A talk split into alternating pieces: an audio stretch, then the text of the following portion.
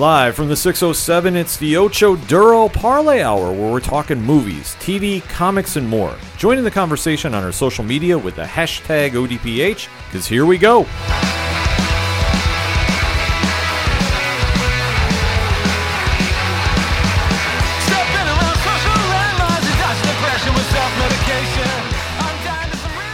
Welcome back for another edition of the O D P H podcast, better known as the Ocho Duro Parlay Hour. I'm your host, Ken. I'm joining me in the studio, as always, is the co-host. It's Padawan Jay. Hello, hello, hello. Folks, we have a lot to talk about in the land of movies, T V, comics, and more, so join in that conversation on Ocho Duro Parley Hour dot com. And remember, use the hashtag O D P H when you interact with us on the social media accounts. So we have our Facebook, we have our Instagram, we have our Twitter. We definitely like to have that conversation going after the podcast, so don't be afraid to jump in there.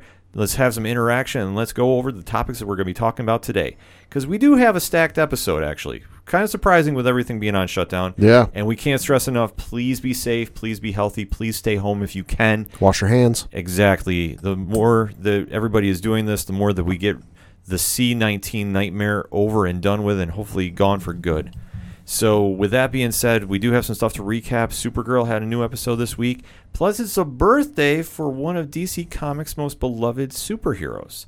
But first, let us jump into what is going to be the last Walking Dead episode for a while, if I read that correctly, Pat? Well, as we sit here recording, of course, as we mentioned, C nineteen is affecting a lot of things. Uh, the latest film to be delayed, among many others with Warner Brothers, uh, was Wonder Woman eighty-four. Uh, which is pushed back, I want to say, about a month or so. You know, so that, among many others, you know, is one of the many, many movies getting pushed back. So definitely something, you know, it's not a good thing, but it's understandable why it's going on. You know, movie movie sets and television sets are not small, crowded events or, or things. It takes a lot of people to put these these shows and these movies together. Mm. You know, it takes, you know, a couple hundred, couple thousand people when you really break it down from production, pre-production, all the way to the post-production to really get these shows done.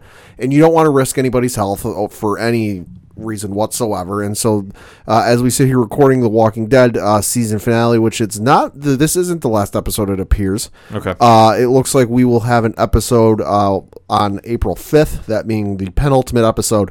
And then the season finale was supposed to be on April twelfth, but however, due to the C nineteen virus, that has been pushed back. Okay. So I know there was a lot of information coming about that, so I do apologize about that. But this one is going to be a farewell for one of our favorite characters, as it turns mm-hmm. out. Danai Gurira announced at the beginning of the season that she was going to be leaving the show after being on since the end of season two, beginning of season three, when she came in yep. in stunning fashion, saving Andrea, being the badass sword-wielding character Michonne. Quite possibly the coolest reveal in like television history. Oh my god, yeah. Just the fact that if you've been a longtime reader of Robert Kirkman's zombie apocalypse story, you've been waiting to see Michonne appear on screen. And even even back when she debuted, I hadn't read the comics yet. So I didn't quite know who she was, but I still freaked out because I was like, oh my god, who is this person? She has a freaking katana. Yes.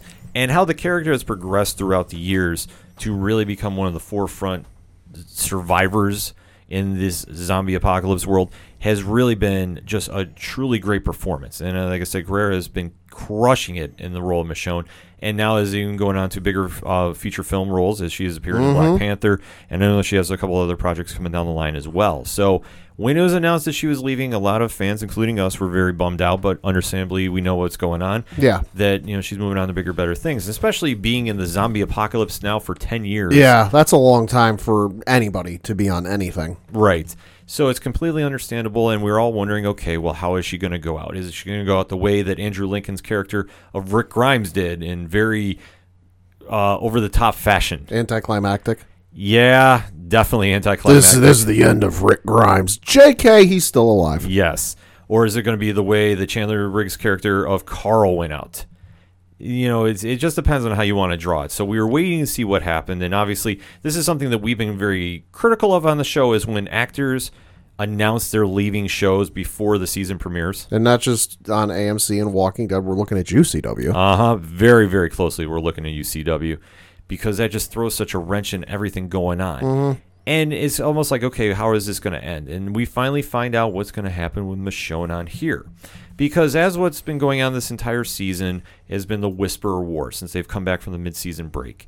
And it's been very up and down. Some episodes have been really good. Some have not been the best.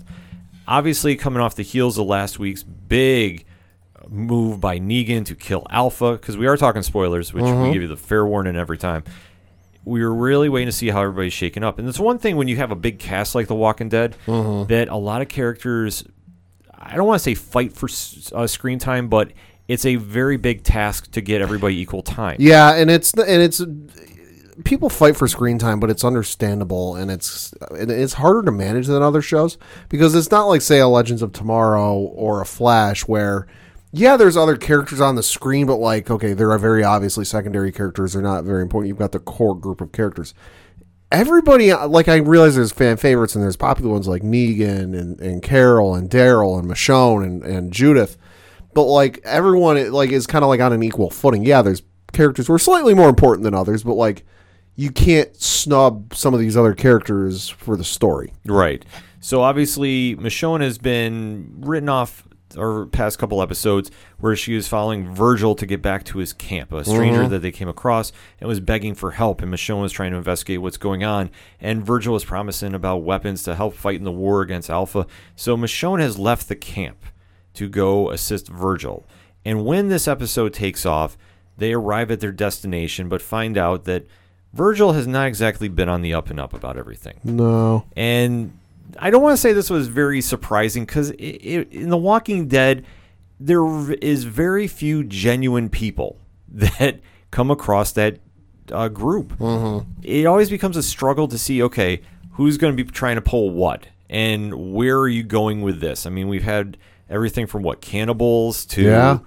uh, just other groups just trying to steal and take over. Anything and, under the sun you can think of has been on the show. Yeah, it's just been ten years of just absolute insanity involving zombies and how people are reacting to mm-hmm. it. So this episode, we knew something was going on with Virgil. We just didn't really know what. Right. And when they're going through the naval base as it is approaching because he's trying to get back to his camp via boat, Michonne is fighting through everybody there. And this is, I don't want to say telegraphed, but it kind of was. It's like you mm. knew something was going to happen. Yeah, I mean, you've seen it before in other shows. Yeah. And it, movies. Yeah, so it wasn't anything like groundbreaking. Right. But it was still entertaining nevertheless because... Once that Michonne realizes she's been trapped, mm-hmm. Virgil actually gets the upper hand on her, which doesn't happen very often on the show. It's a very Lord of the Rings-esque, like when Gollum betrays Frodo. Mm-hmm. Yeah, it's just very out of nowhere. And when Michonne is trapped, she's in a cell, and she hears voices next to her. So this is obviously throwing a little different dynamic in there because it's just not Virgil and Michonne there. There are other people involved in this group. And while Virgil is in there trying to t- explain what's going on, he winds up doing something very out of left field for me anyway. I didn't see this one coming. Mm-hmm. He winds up drugging Michonne. Yeah. With, definitely questioning the motives here. Yeah, which with the hallucinogens and something to make her absolutely trip out because we get into one of the weirdest this is your life moments yeah. I have seen in recent memory. Yeah, it definitely threw me for a loop. Yeah, it definitely threw me for a loop as well, Pat, because... I was not expecting this to be how they reenact her life. Well, I mean, we kind of had a hint that something was coming because we were seeing shots in the preview for this coming episode that were very clearly staged to be earlier on in the show. I mean, I, I think there was even the one shot in the previews where it was like her first appearance, where it's her in the hood with the two zombies on, on the chains. Mm-hmm. So we knew in some fashion that like we'd be seeing some sort of flashbacks or something, which would make sense. You know, a character's been on the main character's been on the show for ten years and she's leaving. You're going to do something like that. But I did not see it coming in the form of, you know, doing some drugs. Right. Because during this hallucinated state, we see Michonne reenact where she interacts with Andrea. Mm-hmm. And instead of saving Andrea, she leaves her for dead. Yup. Which really changes the course of everything. Mm-hmm. And as you see how she is progressing through this, that you see her having a distant interaction with other members of the group. There's one scene where Daryl passes her by and doesn't try saving her. Right. There's another one where I believe Sadiq was involved in mm-hmm. that was very early on before anybody joined the groups. And then you have probably the, the most fan-reacted scene of all, mm-hmm. where you see Michonne confront Negan and the Saviors early before right. anything happened with the different groups. And you see that Michonne winds up joining Negan right. and company. And after having a great exchange with Jeffrey Dean Morgan, who, like I say, every time he comes on there, just oozes charisma and just is the villain you love to hate. But you're mesmerized just to the interaction. And w- between Guerrera and her and him is just spot on perfect. Mm-hmm. And as you see, she winds up joining that camp. Yeah. And you see the reenactment from when Rick's ill-fated plan to invade the sanctuary or one of the satellite camps, and you see their group just go on the random killing spree. Mm-hmm. You see how Michonne reacts to this and who she takes out. Yeah. And it's a very cool throwback to a lot of scenes that we forget about at this stage because... Yeah. I mean, that has been so many years ago, and it sounds so weird to say that, mm-hmm. but it's a very honest fact. I mean, it's a long-running show, and let's face it, everyone's got a lot going on in their lives. But just to see where everybody is at this stage, too, just the early-on reenactments, and you see, you know, certain characters like Glenn comes back, and, yeah. you see, and you see where he's having the question of conscience, but then you see how Michonne rectifies that very quickly. Yep. And you see that there's a standoff between her and Rick, and then you see the infamous... Negan bat scene. Meeny, meeny, miny, mo. But then you see how it's turned over to Michonne to handle. Yeah. And it's so wild to see this. It was almost like a what-if comic series. Yeah, which I loved. I thought that was a great idea to do this. Yeah. Because it was just going to be the certain flashbacks. I, I don't think it would have resonated as well, but this no. one was just a really cool throwback and a different twist on it.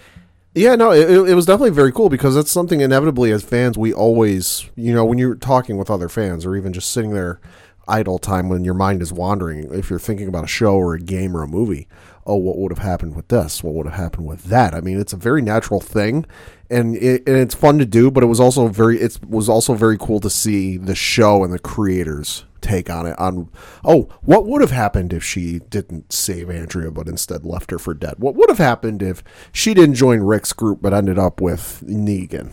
You know, the only thing about this scene though that I I was slightly disappointed, but I understand obviously you want to focus more on her being away from the group because it wouldn't have tied in. Mm-hmm. We didn't see a governor appearance. Mm, that's true. We didn't see that, but obviously if she wasn't involved with Andrea at that time, we yeah. wouldn't they would never have crossed paths. That's, you know what, you have a point there. Yeah. So that was the only thing. I was waiting to see David Morrissey appear. I was like, that'd okay. have been great. I was like, okay, maybe this would have been like just in a passing scene going by and just Michonne yeah, take out everybody. Maybe. But I digress. But yeah. this still, we had the great scene where Michonne winds up being a high-ranking member of the Saviors and what happens to that group. We'll say uh, his right-hand gal. Yeah. And just how things would have changed so dramatically. I put it to you this way. If Michonne was with Negan and ran with his crew, Rick's crew wouldn't have been able to handle it. Oh, it would been over. It would have game over in a matter of minutes. Yeah, it, it definitely would not have stood a chance against T- Negan and Michonne on the actual same page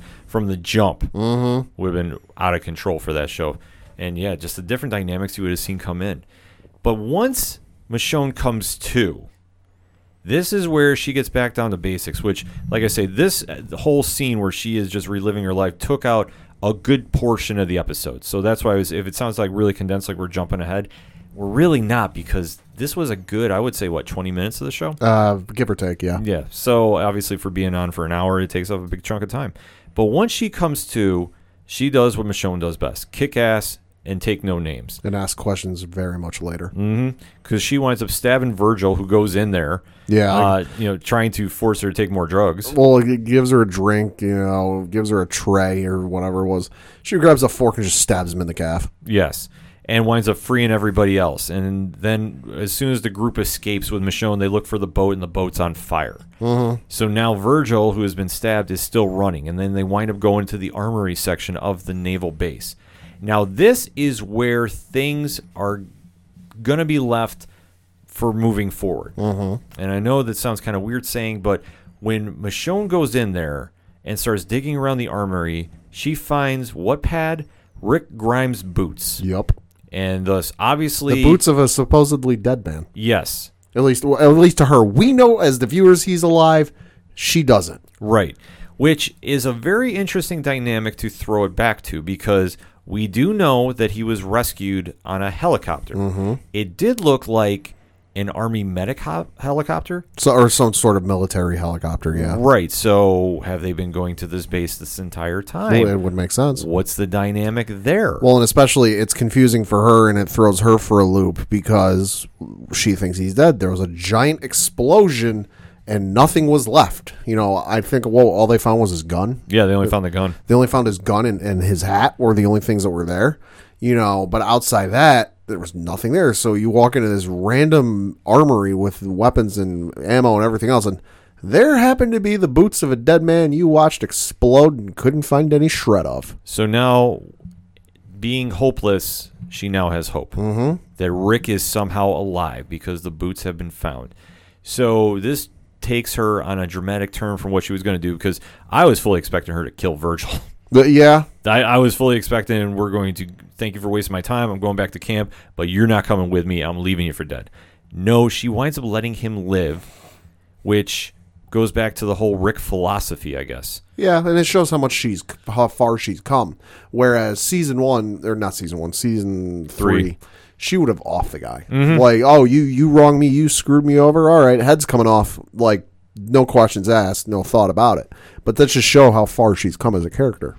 Right, and it just goes to show that when you give time for characters to develop and just seeing from where they start from point A to point B, it, the real great ones really rise. And Michonne has been such a welcome addition on the show since she's been in the comics that she rivals Daryl for popularity, in my opinion. Yeah, I'd say so. I, I would say that's a very fair statement yeah. to make.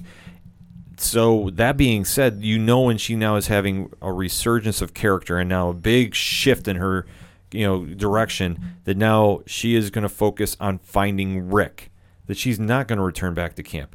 It does add a bit of, I don't want to say tension, but mm-hmm. obviously where she should be back at the camp helping yeah. the uh, you know the survivors, not the saviors, fight Alpha and the Whisperers, she's now going off on her own mission. Yeah. She does let Judith know right. that Rick is alive. So. Well, she well Judith asks if her father's alive, and she can't give her a straight answer. Right.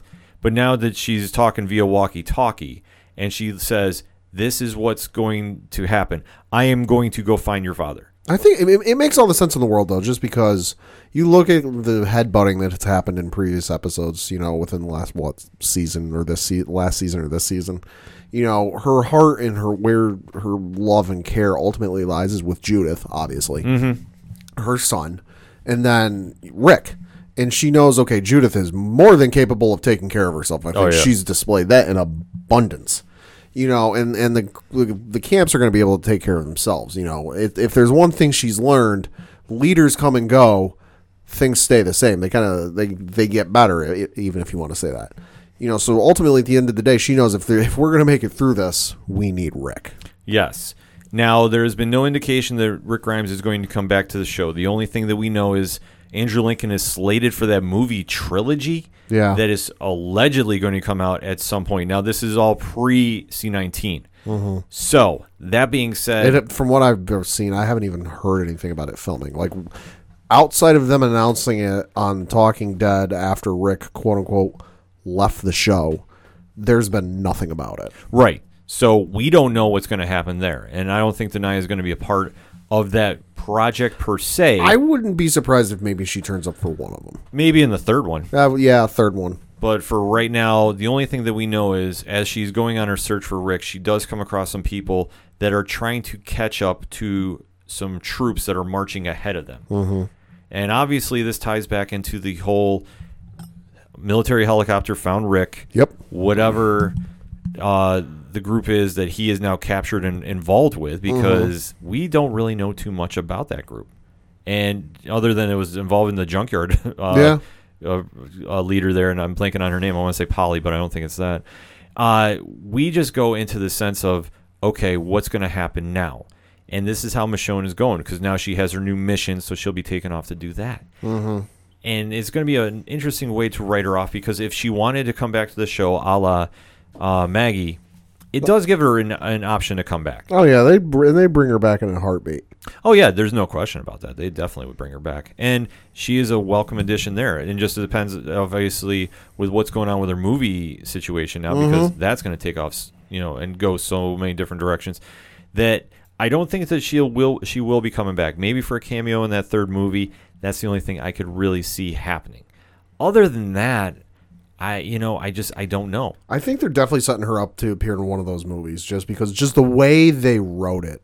And the way it was shown that, like, if they really wanted to write her off and, like, have no inkling of, like, her ever coming back, you would have killed her. Yeah. You know, but the, instead they went into the quasi right off into the sunset moment, but it wasn't really a right off into the sunset moment because they very specifically set it up and kind of did things where it's like, okay, she's looking for Rick. Mm-hmm. She's following the breadcrumb of that's possibly leading to Rick, like, she's not going to be gone forever. She might not come back to the show, but I think she'll show up in one of the movies. Probably, and like I said, it makes the most sense.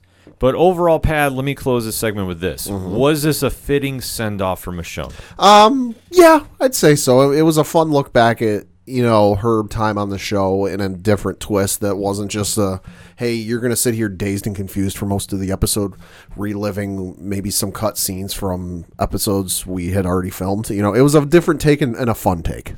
Yeah, I definitely have to agree. I mean, like I say, ever since Danai Gurira has appeared on the show, it's always been scene stealing. It's always been badass. It's always been everything you wanted to see from the character that you've read in the comics.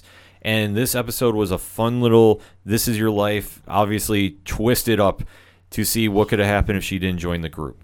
But now that she has a refocused purpose of being involved in Team Rick and now the new mission to go find him, I think it's a fitting way to send her off because where she started, she was a person that had no journey and no goal to be, just other than to exist. Now she has a purpose to go for. Mm-hmm. And it's going to be really fun to see if they want to address it whenever that movie decides to come out.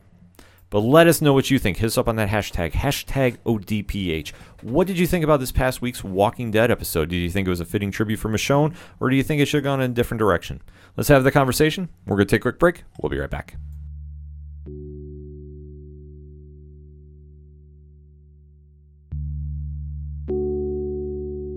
Can you imagine a world immune to all forms of cancer?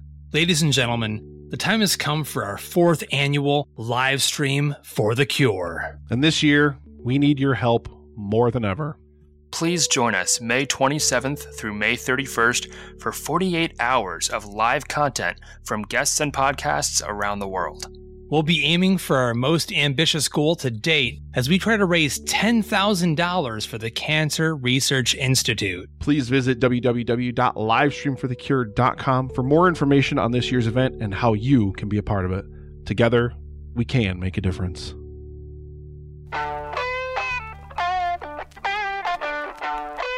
Hey, this is Brian Wolf from Fair City Fire. You are listening to O D P H, the greatest podcast in Binghamton. Woo!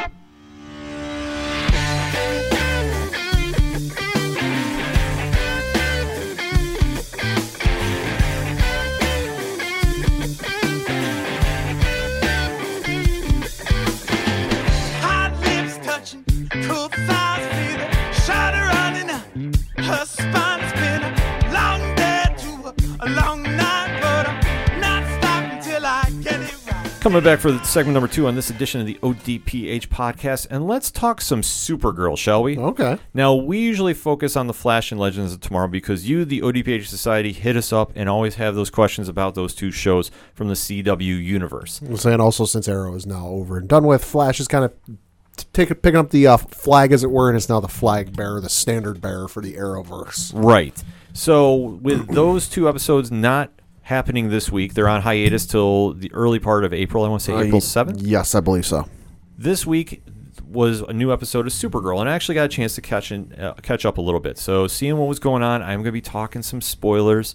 So in three, two, one, the episode definitely threw a little curveball for being somebody that has not caught up to the show, obviously, since episode one hundred, which, I mean, anytime you have Mister Mixelplick in, it's always going to be fun to watch. Oh, yeah. But this episode didn't focus on Melissa Benoist, who plays Kara. This really focused on Shai Lay, who plays Alex Danvers, and dealing with the death of her father, mm. which was kind of a really interesting surprise that I was not expecting to see on this episode, because it was written off that Jeremiah Danvers had died of cardiac arrest helping alien refugees mm-hmm. in this new world that, you know, Lex Luthor is running, and it's just so weird to see the fallout of Crisis Infinite Earths hit him there. Yeah. Just to see what is going on there. And Alex does not handle this very well. This whole Understandably episode, so. Yeah, that she kind of feels that with Jeremiah Danvers and everything that's been going on secret with him and Cadmus and faking his own death to begin with, and that obviously he was alive but then didn't contact her, she's dealing with a lot of guilt issues. And it's a lot to take on in a short amount of time. Oh, absolutely. And it's just one of those things that you understand what's going on because she's always felt that she's been in the shadow of Kara.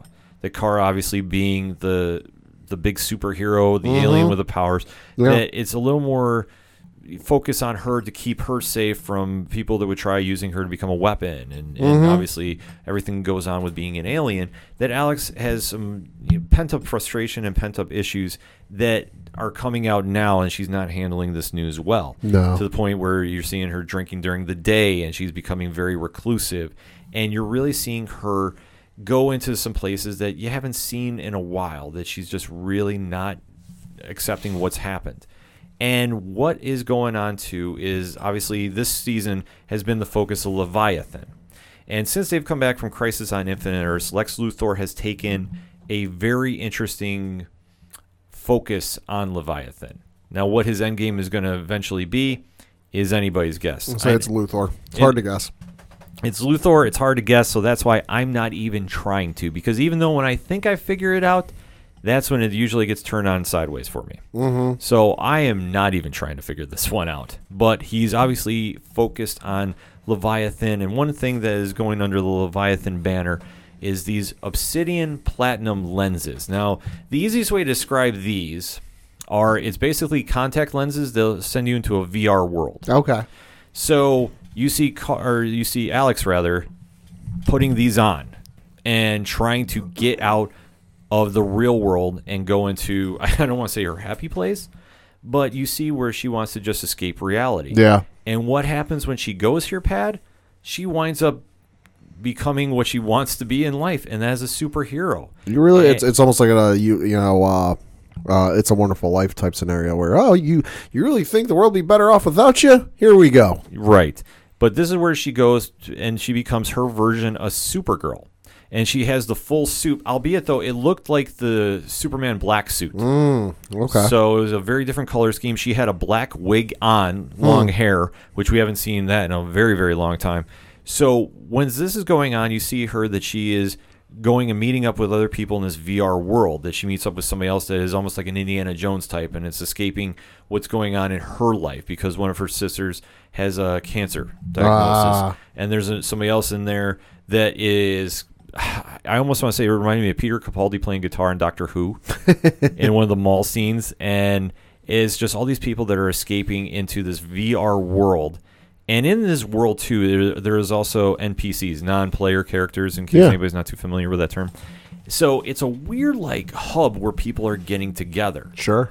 And this is all being ran under the Leviathan banner, which is kind of wild, too, because people don't know what's going on with them. One thing since Leviathan has been introduced in the comics is they are a very super secretive organization that runs through D C without the attention of many of the heavy hitters. Mm-hmm. I mean, Pat, you've read the comics, so you know. Oh, yeah. I mean, they've escaped under Checkmate, yeah, Suicide Squad, yep, um, Batman himself. Yeah. So anytime that you're pulling something under those people's eyes, you're definitely a big threat to worry about. Oh, yeah. And this is where we see that Alex is losing herself into this world, that she's being that she's really just doesn't want to deal with reality. And being around other people, she gets to do what she wants to do, and that's save the world. And obviously being Supergirl, she gets to go do such actions. Like mm-hmm. when a helicopter, uh, you know, when there's like an alien attack, she gets to fight and she gets to save.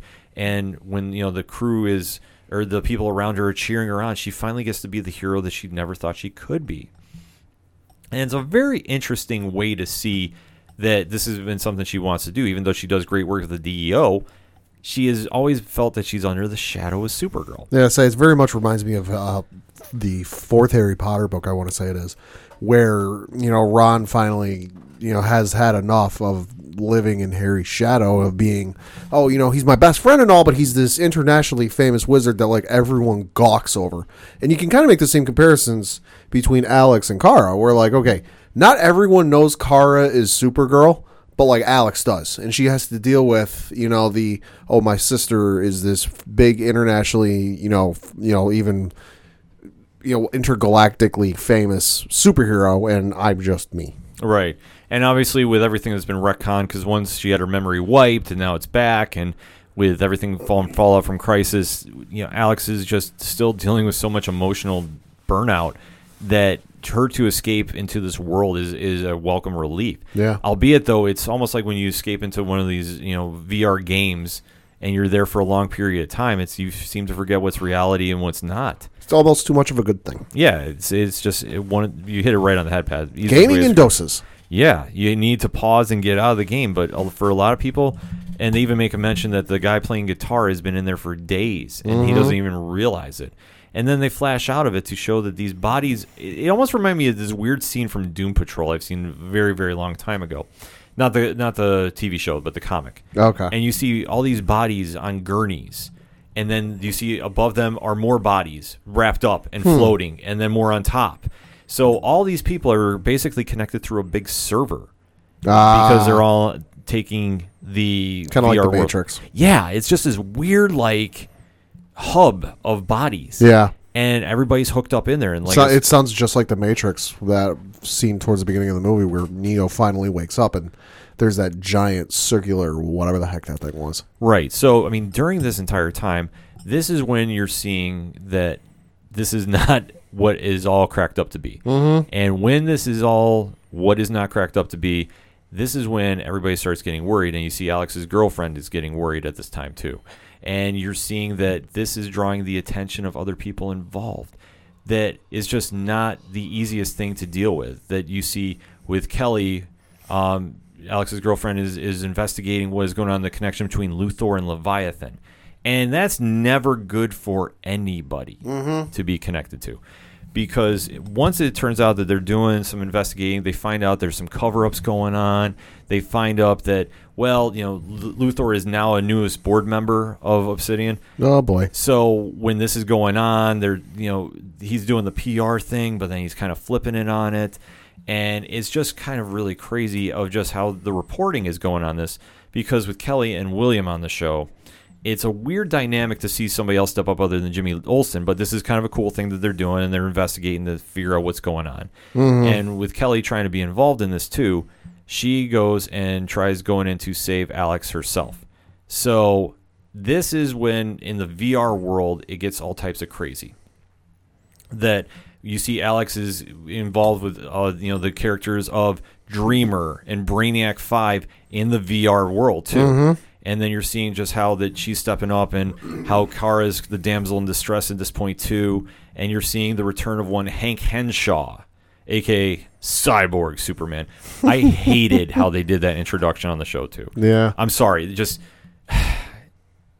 All right, I don't even get on a tangent of it. Not my favorite thing in the world. Even though David Harewood, who has done an amazing job playing John Jones and Martian Manhunter and, and Hank Henshaw, d- was great in the role, it's still one of those situations where it's like... Uh, okay. So what you're saying is they need to add Ric Grayson to make things better. Oh, you shut up about Ric Grayson, my friend. We'll go into that next segment. But I digress. For this one, though, you do see, you know, the mixing back and forth, and you see how Alex is...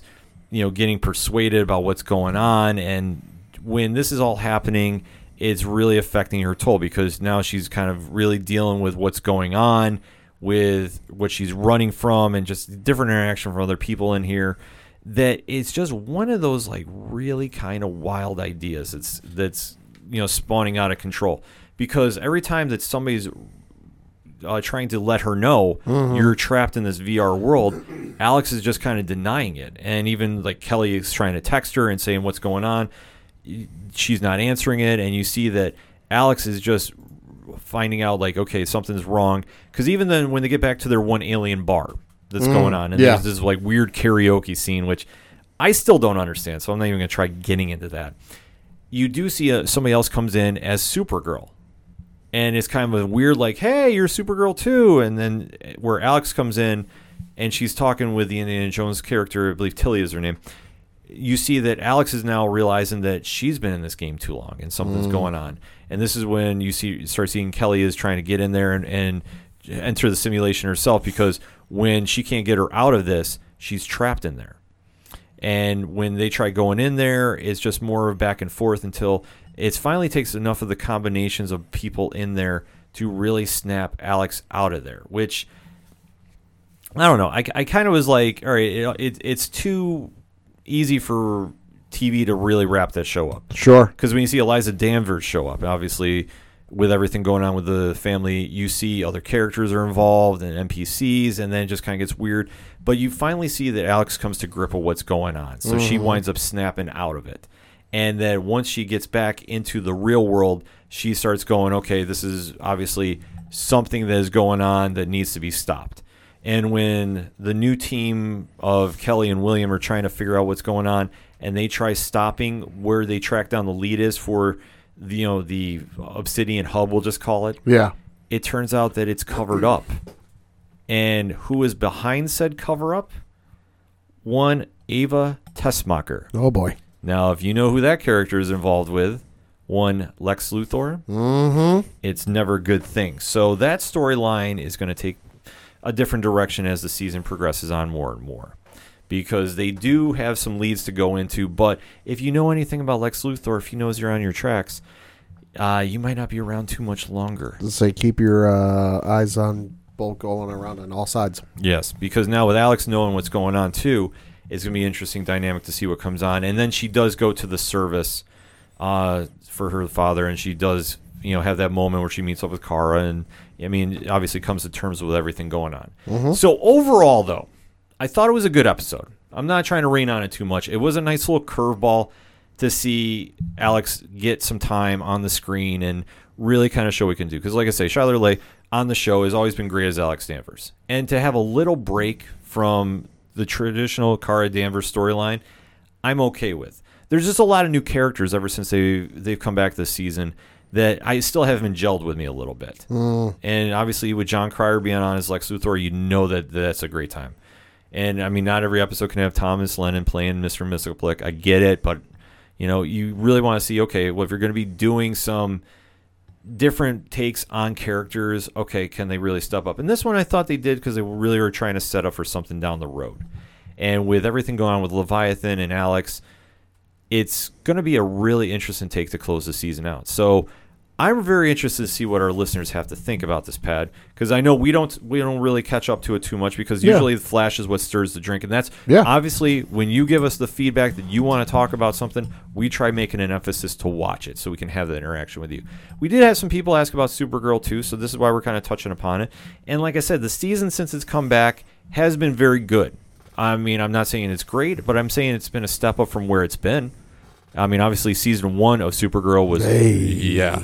But since they've come back and dealing with Leviathan and really kind of taking elements from the comic and mixing it in here, has been good. John Cryer back on the show is always even money, so I am always happy with that.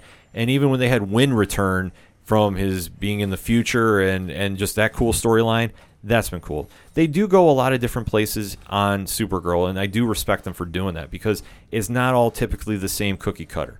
That's why I like seeing how a show. Some episodes work, some really don't for me.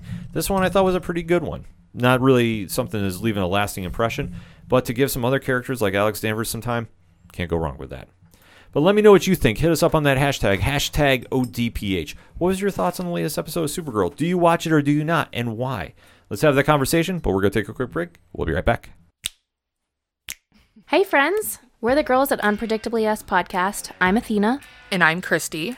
We're two friends that are running through life's unpredictable obstacles to see how well we achieve or fail those crazy moments. We know a life without some living in it won't provide a story worth telling. So grab some coffee, maybe wine, and buckle up, because we're going on another adventure. You can sit with us on Wednesday. Welcome to Unpredictably Us podcast. Hi, this is Jimmy Gazdick from Crimson Brethren and Floodlands, and you're listening to O D P H. Coming back for segment number three on this edition of the O D P H podcast, and we have to say happy birthday to one of our favorite characters in the D C Comics universe. Mm-hmm. Pad, who are we talking about? Robin, the boy wonder. Yes. Well, it, at least the moniker, I guess. Exactly, because being eighty years old, uh, not really a boy anymore, but Dick Grayson is now eighty in comics terms, mm-hmm. so to speak. And depending on what timeline you read... because it's convoluted. Yes. Uh, this week is supposed to be technically his birthday. Now, whether you buy that or not is a whole different story, because he first appeared in Detective Comics thirty-eight way back in April of nineteen forty. Mm-hmm. So he's eighty years old either way. And to see how this character has evolved over time... yeah.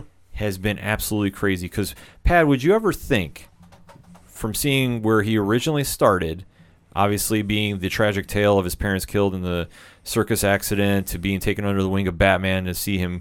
his just, young ward. Yes, to see the ward eventually grow up to become one of the most notable names in all the D C Comics. Have you ever think it was going to take off from this? No, I mean, if you sat there and like wiped all comics knowledge and, and superhero knowledge from my brain... And, and just kind of reintroduced me to some stuff and just kind of said, hey, here's his character. Read this issue. Do you think he's going to go anywhere? I'll be like, no, I think he's just going to be there. You know, he'll be, you know, because you read it and you look at it, you go, okay, Bruce is going to help the guy out. He's going to send him someplace nice, you know, a nice foster home, hook him up with some sort of, you know, I forget what the term is, but, it, you know, when parents die and they leave their kids money, they got to hit a certain age when they can get the money. Oh, trust fund. Thank you. He was going to set him up with some sort of trust fund type thing for when the kid, you know, if you just look at it on the surface and go, oh, he's going to help the kid out. You know, Bruce feels bad for him. He's He's been there. Never would have thought that he would have come to become what we know him at today as. Yeah, it's absolutely crazy to think of how it has evolved from there and really grown into a, a place where Robin has evolved to be from the first modern sidekick in all of comics into the character that he is right now, with Dick Grayson being arguably one of the most popular characters in all of D C Comics, let alone comics in general. Let's say you walk around any comics co- convention, New York Comic Con, San Diego Comic Con, Emerald City Comic Con, pick your Comic Con, there's going to be a fair number of either Dick Grayson Robin costumes or even Nightwing costumes. Right, just to see the evolution. And that's one thing we're going to be really talking about this segment too, because for eighty years being in the comics, I don't want to say he's the modern day Chris Jericho, but if you think about it, yeah, he's reinvented himself time in and time in, and he's gotten himself over with fans. Mm-hmm. Because if you think about it, first he came in as the young teenage ward of Batman. Oh, you've been gargoyles, Batman. Yes. And he's been the balance to Batman's darkness, which mm-hmm. is always key. And I mean, if you really want to even fast forward, if you ever read this, you know, the comic of Batman, A Lonely Place of Dying, yeah, to really get the story of why Batman needs Robin, I highly recommend it. But it's always been the counterbalance for Batman. And to see how he's had this ward where he's been training him in the ways to fight crime and obviously focus his anger for what happened to his parents into a positive direction and save other people, it's really been an interesting take, because it echoes a lot of what happened to him. But Dick Grayson is no Bruce Wayne. No. And we're all thankful for that. Yeah, I don't think the world could handle two Bruce Waynes. No, definitely couldn't. I mean, closest we have is Damian Wayne right yeah. now, but but we'll even kinda, even they're different. But we'll, yeah, they're very different for very distinct reasons, but we kind of even just dive into it, because when Robin started taking off and started getting into his own stories, it's always been interesting to see how it plays out, because obviously for being that time period of comics, it's always just really campy, really fun, really stuff. Hokey. Yeah, it's not the stuff that you see nowadays. No. But the most notable thing for this is, especially for the success of Robin, this is when you started seeing more sidekicks appear, mm-hmm. primarily in D C. I know that Captain America had Bucky, right? And obviously that's a different time period too, what's going on there. But for Marvel, you never really see the sidekicks take off per se as no. much as D C. D C has almost had like a family type vibe where it's always been passed down from mantle to mantle, so to yeah, speak. Yeah, yeah. Because it got to be such a point that all the teenage sidekicks formed their own team. And this is where you really saw the character Dick Grayson take off in his own ways, because once he was formed into the Teen Titans along with Kid Flash and Aqualad and Wonder Girl, and where they really spawned from there, it was a really interesting take of how these characters could get together. Because sure, are they going to fight the same people that the Justice League fights? No. No. But are they still a team and they're heroes nevertheless? Yeah. Absolutely. So to see how they branched off and and went their own path at the time was very unheard of. Very groundbreaking. It was very groundbreaking. And to see how the history of the Teen Titans has gone over and just to see their evolution over time. I mean, from when they first went, appeared in, what, The Brave and the Bold fifty-four way back when? Right. To where they are now and see the evolution of that team, and especially when they went through, you know, in the eighties, too, with Wolfman and Perez writing, and, mm-hmm. and or seventies and eighties, rather, too. I mean, just with everything going on with that run, and you see storylines like the Judas contract and, and everything that's gone on there when they reinvented themselves yet again. Just to see how Dick Grayson has formed into the leader of that team and really just – we've seen him grow up before our eyes. Mm-hmm. It's just been absolutely wild, too, to see that everything that he's gone through, he's still been – the closest we have to a Spider-Man in the D C U. Yeah. That he's always just been, I don't want to say happy-go-lucky, but he's always been the most genuine, pure-hearted hero that's yeah. been in the D C U. Yeah. And he just from the evolution he's gone in, he's probably the most well-liked of all the heroes. I'd say so. And, yeah, just to see how he's a complete difference from Batman, yet he can work with Batman, balance him out, still be one of the most... Oh, most dedicated heroes involved, but yet not over the line like Batman is, where it's almost like the obsession. Mm-hmm. This is where he still finds that balance and still has just that genuine goodness to his character that he really just wants to help people.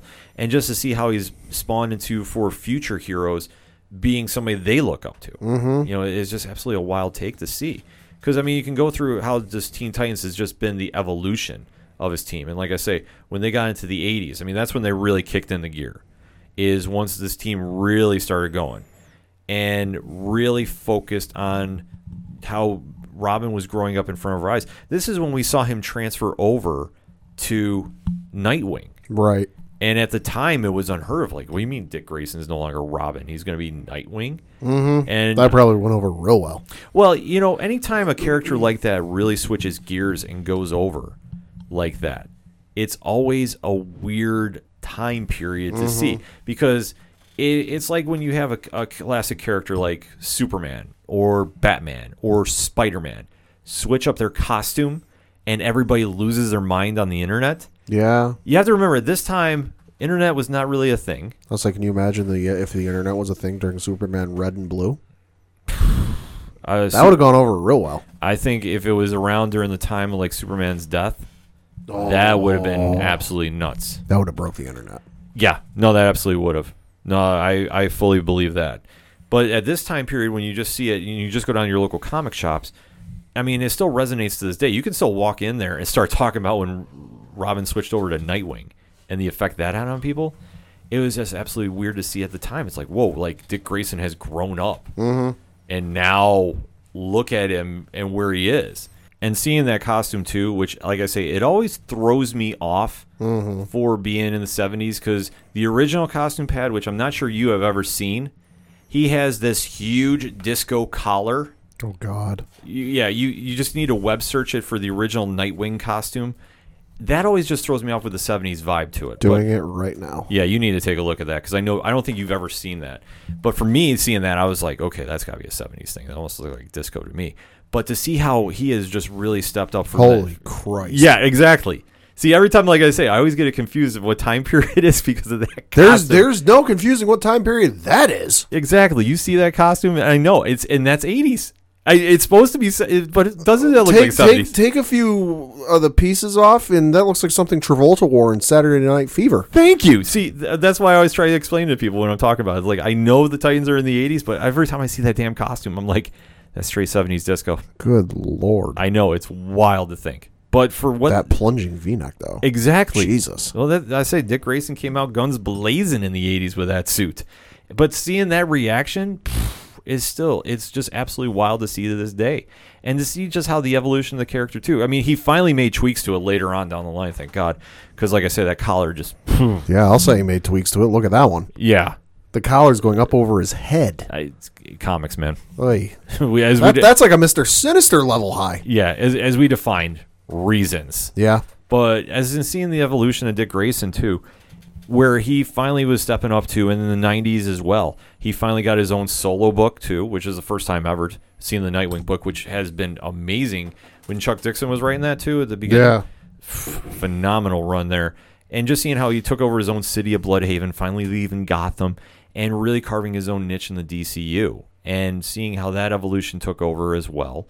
And even to the point where we had Nightfall, which was the big Batman was broken, and and, right. and the battle for the cowl, and why it went to Azrael. We're just going to define it as reasons, because that was such a bad look, because it should have gone to Dick Grayson to get his time as Batman. Even though it's very weird for me to say, I really don't think I could ever see Dick Grayson as a standing Batman. No. What do you think, Pat? Uh, just I think when you look at the, the two characters themselves, you strip away the costumes and the and the titles and everything else. They're two very different people. Whereas Bruce is ready to toe that line over crossing from hero to villain, Dick won't. Mm-hmm. Dick Dick's line is a little further back. He'll do what he has to to get things done, but there's still a line that's further back that he won't cross. And I just think, you know, the Batman moniker was created to instill fear and, and, you know, everything else with the villains and really put them in their place. I think if you were to switch it up and put Dick in the costume, they'd be able to have a run of the city, just because they knew, all right, you know, something's different. This isn't the Batman we're used to. You know, you're, you're letting the, the inmates run the asylum. Yeah. So obviously with him being in charge, it was just a different vibe to it. Of when he finally took over the role of Batman, and it was it was a good vibe too, because at the time a lot of fans were mad, and me too, especially too, when he did not get his run and they gave it to Azrael. And like I understand Azrael was like the nineties, you know, look of a, yeah. of a hero at the yeah. time, and obviously that whole bat suit and where that character went in the direction was absolutely pff, well off the tracks in my opinion. But I understand why D C did it. I'm not mad about it, but to give Dick Grayson finally a run in the cowl. Tim Drake was taking over the role of Robin, too, because, I mean, once he left and became Nightwing, mm-hmm. the character Robin has gone through some different incarnations. We yeah. talk about Jason Todd. Yeah. Very polarizing amongst fans. To say the least. When you have an eight hundred number to decide if you want the character alive or dead. And fans, but everyone calls it the dead number, not thinking it's legitimate. Exactly. And then winds up happening in the comics. That definitely says a lot for the character. And then Tim Drake was the one who really resonated the Robin-esque vibe to bringing him back mm-hmm. and to see how that took place. And I mean, there's been various incarnations throughout the world or throughout the comics as well. Because I mean, we had Stephanie Brown, who spoiler play that to Carrie Kelly from A Dark Knight Returns, the Frank yep. Miller books. Yep. And even more so now, Damian Wayne, who has won fans over yeah. from originally coming out there and just being an absolute pain in the ass to now, he has been under the moniker. Bruce has had it too easy for well, too long. He had to have a pain in the ass. Right, which he finally got, but it took Dick Grayson working with him when when Batman had disappeared and the whole right. Batman R I P and, and one of the right. crisis were, yeah, just Grant Morrison writing. So it just, he went. Reasons. So, yeah, that's the easiest way I'm going to describe it. You want a Google search or go down to your local comic shop when it reopens, please do and go down that rabbit hole, because that is worth a read to say the least. But to see how the evolution of Robin has happened in comparison with Dick Grayson, I mean, this is the first time we saw Dick Grayson go to a different city, and we saw him go yeah. and really find himself and become the hero of a town, too, where Gotham had Batman, but Blüdhaven did not, and Blüdhaven had Nightwing. And to see how that character has evolved over time, too, where you have seen him go through absolutely everything and anything in comics, from having his identity exposed to going underground for a little bit to coming back and now dealing with what is going on in the comics. And I know you love teasing me to hell about this. Rick Grayson. Yeah, which I I have I, I don't like, because I, I understand why they did it, and I get it from the creative aspect. And I'm not mad about that. I just can't stand that damn character. I'm, one of these days I'm going to call you up, just say the name and hang up. Yeah, I have caller I D, so I just won't pick up. But to see eventually he's going to come back, because Dick Grayson as a character is just too damn popular. Oh, yeah. And he's just won fans over. I mean, this is especially why when we see when Titans was doing their live action show on the D C Universe, and when the whole F Batman line came out, everybody yeah. was going, this isn't Dick Grayson. That's because Dick Grayson is a staple of what is good and what is a he's noble character. Scout. He's the Boy Scout, but he's not I don't want to say that he is the walking embodiment of Steve Rogers. Right. But he does win over fans for being just the good-hearted hero of the D C U and the one that everybody likes working with. I think, in fact, Superman even said that. It's mm-hmm. something. He's like, people like you more than they like me. And it's a true statement because yeah. he, just, he is inspiring that new generation. Just to see how he took off and carved his own niche, too, because how many superhero sidekicks, Pat, can you mm-hmm. name top of your head that have spawned off into the, being their own hero from out of the shadow? Not many. I mean, Wally West had a run as the Flash. Sure. I mean, they've all had runs more or less, but none to the extent that, you know, Dick Grayson has had. Right. Where we're coming up on like, we're coming up, it's eighty years now.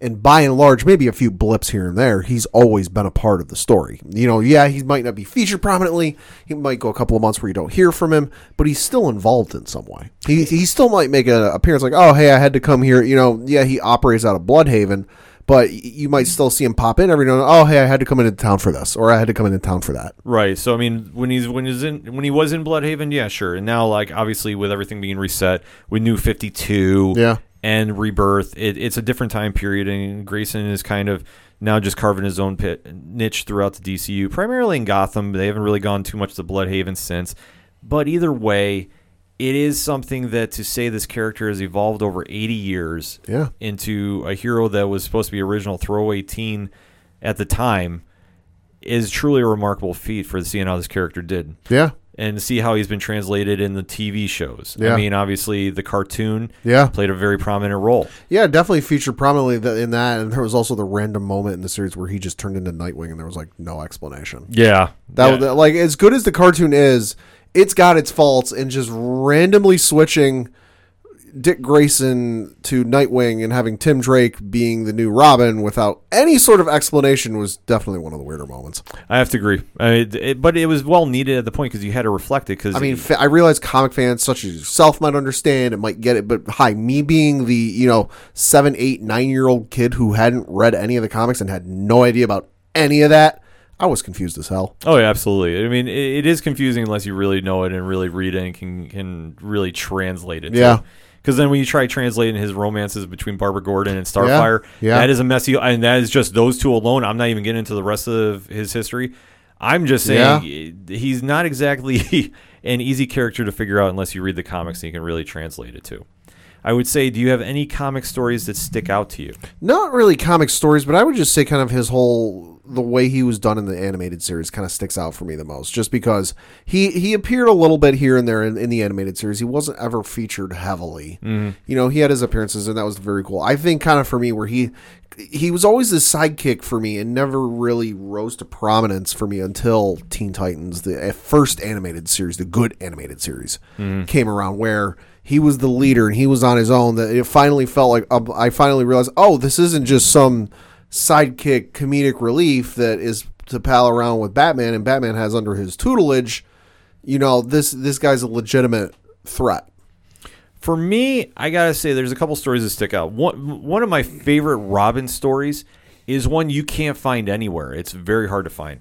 And it's called Batman the Gauntlet. Mm-hmm. And it's basically the final test a Robin must pass to become officially a Robin, and you have to hide from Batman in Gotham for twenty-four hours. Good friggin' luck. Yeah, it's a it's a brilliant story if you can find it. Um, D C I, Universe might have it. I gotta go search again. I couldn't find it on there last time. Ooh, interesting. So and it's been very hard to print, and I my copy unfortunately was washed away in the when we had our flood here in oh six. Mm. So that one is always a storyline that sticks out to me. Um, I the Judas contract too, because that was especially for Teen Titans, and seeing how Deathstroke rose to prominence in that one, and you get you understand the dynamic between those two characters, mm-hmm. I think is really well done. Um, I also like I say his original run with uh, Chuck Dixon writing and Nightwing, yeah. where he went to Blüdhaven and really carved his own niche. And another uh, storyline that really just sticks out to me too, and it's kind of weird, is I do like. Uh, Actually, Grant Morrison, or I believe it was Grant Morrison, wrote him when there was the Batman and Robin se- season or series when, okay. when Batman was gone, and you had Damian Wayne under him, mm. and it was just such a different dynamic of those two paired up, and I think it really worked. And I think one of the series is most slept on too is his actual Grayson series, ah. where he's actually a super spy. Oh, very good, like very underrated in my opinion. Okay, like and just now to since he's come back has had some moments. Uh, the Rick Grayson thing, just not vibing with. But overall, Dick Grayson has set that legacy for eighty years and just reinvented himself time and time again. We've given you a bunch of different scenarios where it has, so why don't you hit us up on hashtag O D P H. What is your favorite incarnation of Nightwing? What is your thoughts on Dick Grayson? eighty years, favorite moment, or how has he lasted this long? We definitely want to have that conversation, so why don't you hit us up, let us know. We're going to take a quick break. We'll be right back. This is Rich, the host of the Three Fat Nerds podcast and co-host of the Horror Zone six oh seven podcast, and you are listening to our hashtag six oh seven podcast brothers, the Ocho Duro Parlay Hour. Now kick it back over to Ken Moneybags and the crew.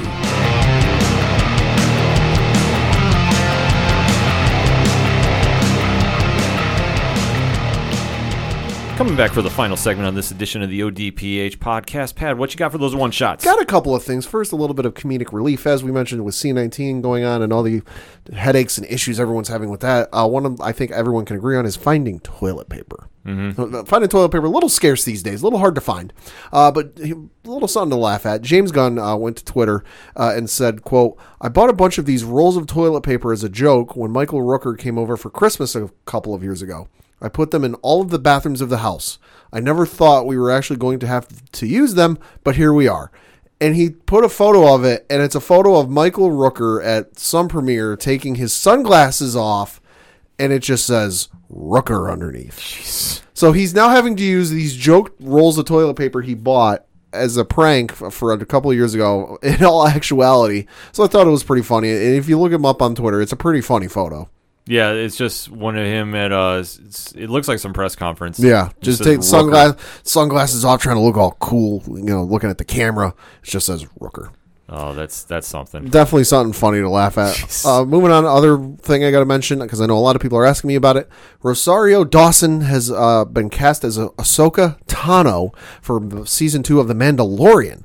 Uh, so obviously Ahsoka Tano uh, started off and came to rose to prominence in Star Wars The Clone Wars, the animated series, as Anakin's apprentice, uh, voiced by Ashley Eckstein, you know, and also appeared in Star Wars Rebels.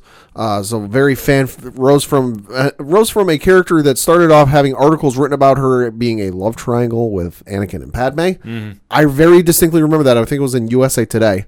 Uh, sit, sitting at work in the break room, paper sitting there. Oh, love triangle with Anakin and this new character. I'm like, uh, she's a child. No, yeah, a little weird. Uh, to the fan favorite character, to the point where hashtags are getting created and trending. You know, you know, Ahsoka lives and all this.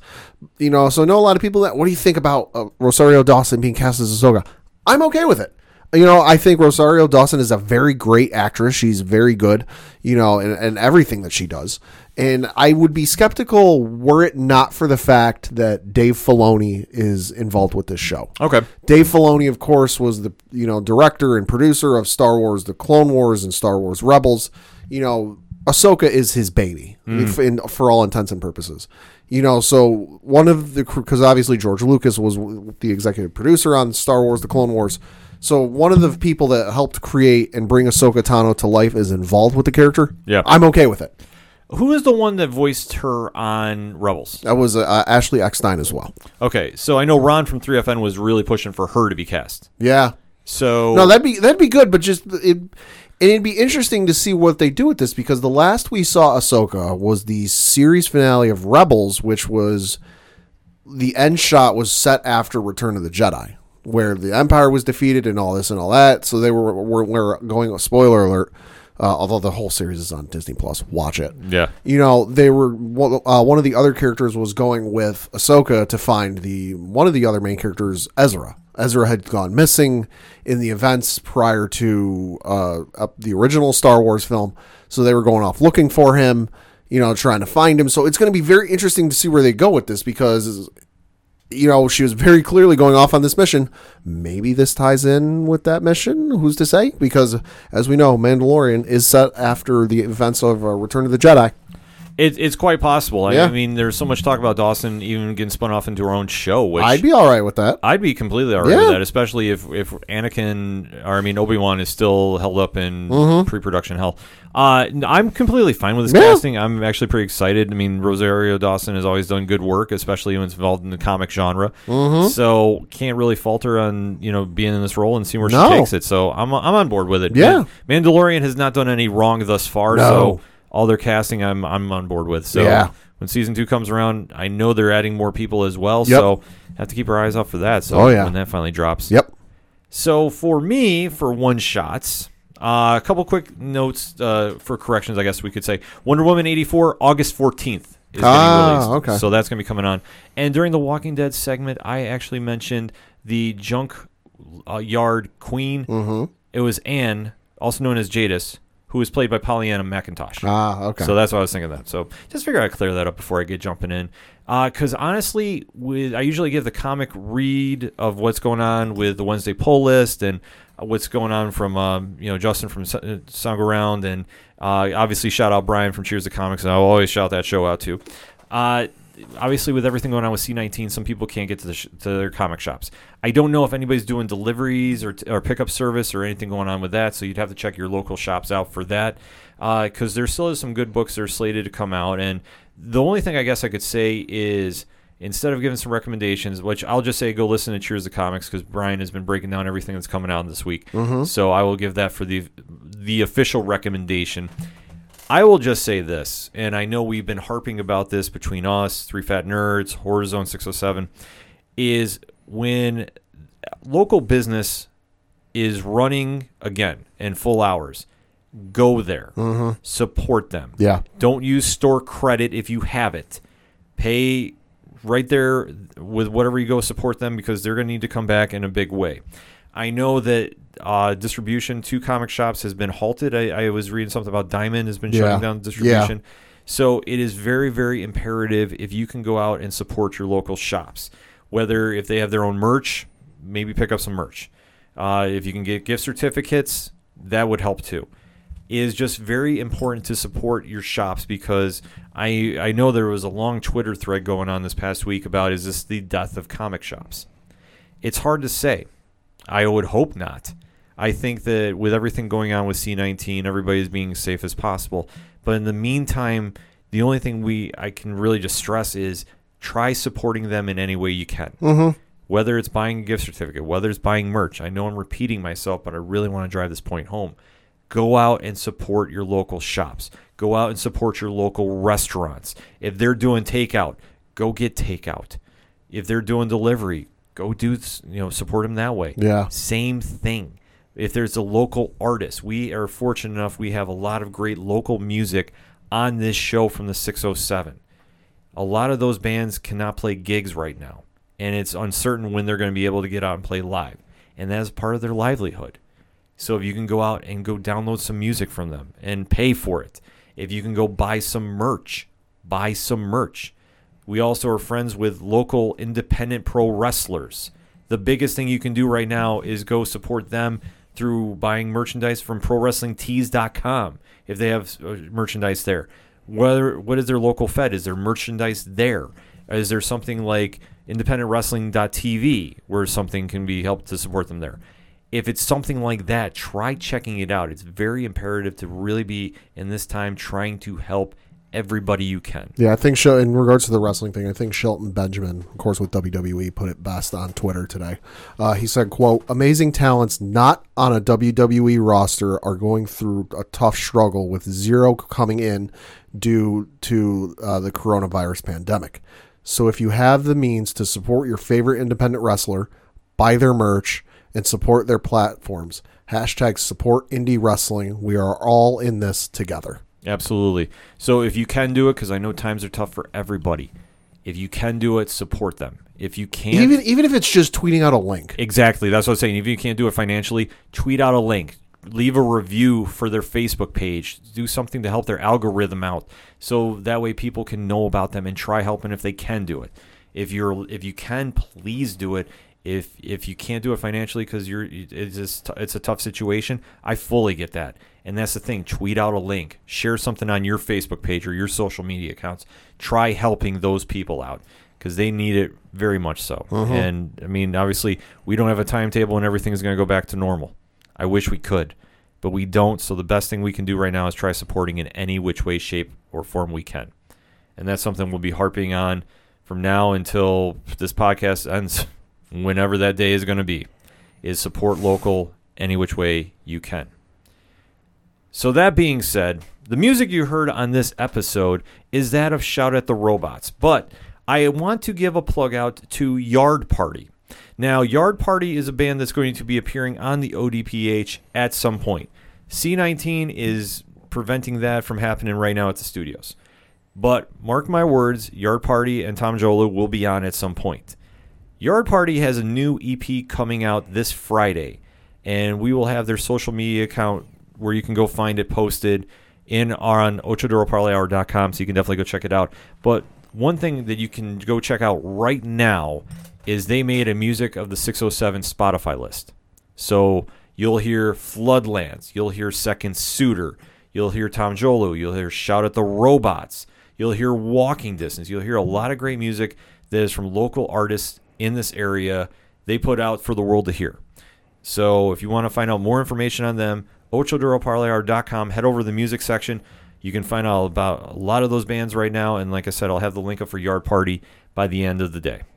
And also on O D P H, the website that is known as Ocho Duro Parlay Hour dot com, you can go check out the O D P H directory where we have links for Tom from Off the Cuff Gaming. Shout out to him. Was interacting on that live video that he was posting. He's playing some Lego Supervillains there, Pad. Oh, okay. I know there's a game close to your heart. And he's going to be uh, teaming up with us for something going on in May, which I'll touch upon just a second. But you can also find on the O D P H directory links to Excite Wrestling, which they're posting their YouTube channel, Excite Classics, going on. And they have a big event going on Saturday night, their Hardcore Hell, where they're going to be playing the most violent matches in Excite Wrestling history. Oh, boy. And I have no idea what Johnny Moose has in store. He's been on social media silence about this, so you'll have to tune in and find out. So you find out the links on there as well. And you can also check out all the great podcasting groups that we are in. So shout out to Pod Nation. Shout out to the Apocalypse community. Shout out to Legion of Indie Pods. Shout out to Next Wave. And, of course, shout out to hashtag six oh seven Podcasts, where you can find the links to the eight one two two Productions family, Three Fat Nerds Podcast, What Up, Rich, Ron, and hashtag Big Natty Cool Diesel, who is on Twitter, Pad. Oh, boy. At Big Natty Cool. Definitely go interact with that. He's got content for days that's not behind a paywall. But you know what is behind a paywall? Love is Scary, which you can find on eight one two two productions dot com's Patreon. one dollar gets you in the door. three dollars gets you a comfy seat at the table. I can't describe what I'm hearing on that show. Oh, boy. I wish I could. Pad, I will let you borrow those episodes again. I, I don't know if it's going to burn your ears off. I'm not sure I'm ready for that. I don't know if you can handle it. I know the first time you heard it, you were like, what is going on here? Yep. Because along with some, along with some other choice words. Yes, because the Doctor of Lovenomics, Diesel, is coming for Doctor Drew. And he's got two new episodes lined up. They're going to be dropping Wednesday as we record. So if you want to find out all about that, you're just going to have to pop over to eight one two two productions dot com and check out the wrestling show, which I, I'm on with Rich from the three F N Networks, talking a little pro wrestling too, so I got to give that a quick plug. All that, plus links for live stream for The Cure, which we are going to be appearing on May twenty-seventh through the thirty-first. We are slated to appear Sunday, May thirty-first, one to two p.m., It's going to be a hashtag six oh seven Podcast Takeover. No idea what we're doing yet. A lot of people have said they're going to be swinging through, so I don't know who's going to be appearing in the feed. I don't even want to try teasing it because I don't know what we're going to wind up doing. But we're going to be doing one thing for certain, that's raising money for the Cancer Research Institute, Kick Cancer's Ass. So if you can help out there, it is greatly appreciated. That's on the Epic Film Guys Twitch channel. Links for all that are all on Ocho Duro Parlay Hour dot com. Pat, that's all I got for this week. So for you, my co-host. Thank you, thank you. I am your host, Ken M. Thank you, as always, for listening to the O D P H Podcast, better known as the Ocho Duro Parlay Hour. See you next time.